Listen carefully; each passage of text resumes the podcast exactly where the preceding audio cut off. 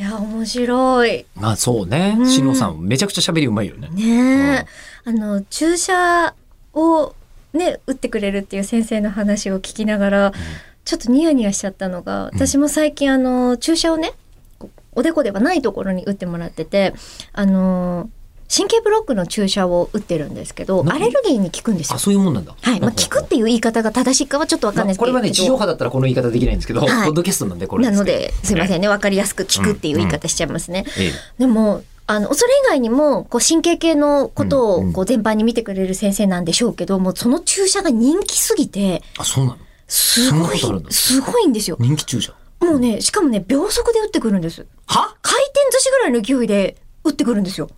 そんなことあるのうん普通ないでしょだか聞いたらことない。注射を専門的にこう打つお医者さんはちょっとおかしな人が多いのかなって。注射専門のお医者さんっているのみたいな感じなんです。他のことを先生がなさってるのちょっと見たことがなくて。注射してない。今のとこうんあの、入るとまず、先生の様々なパターンで描かれた肖像画とお写真がは、院内に、ブワーって、ブワーって飾られてるんですよ。え、俺チャンピオンの話とかしてないしてないです週刊少年チャンピオンの漫画だったらそれはある 設定。全然です。違う。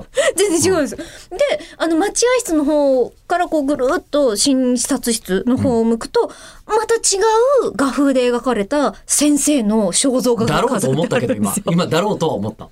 もうそれがねこういこうリアルなタッチだったりとか、うんうんあのピカソ風なちょっと抽象画あそこまでいかないで すよあそこまでいかないですちけょどちょっとデフォルメしたやつがね。そうみたいいなのとかがいろいろある中で一番リアルなあ人がいるなと思ったらそれが本人なんですね。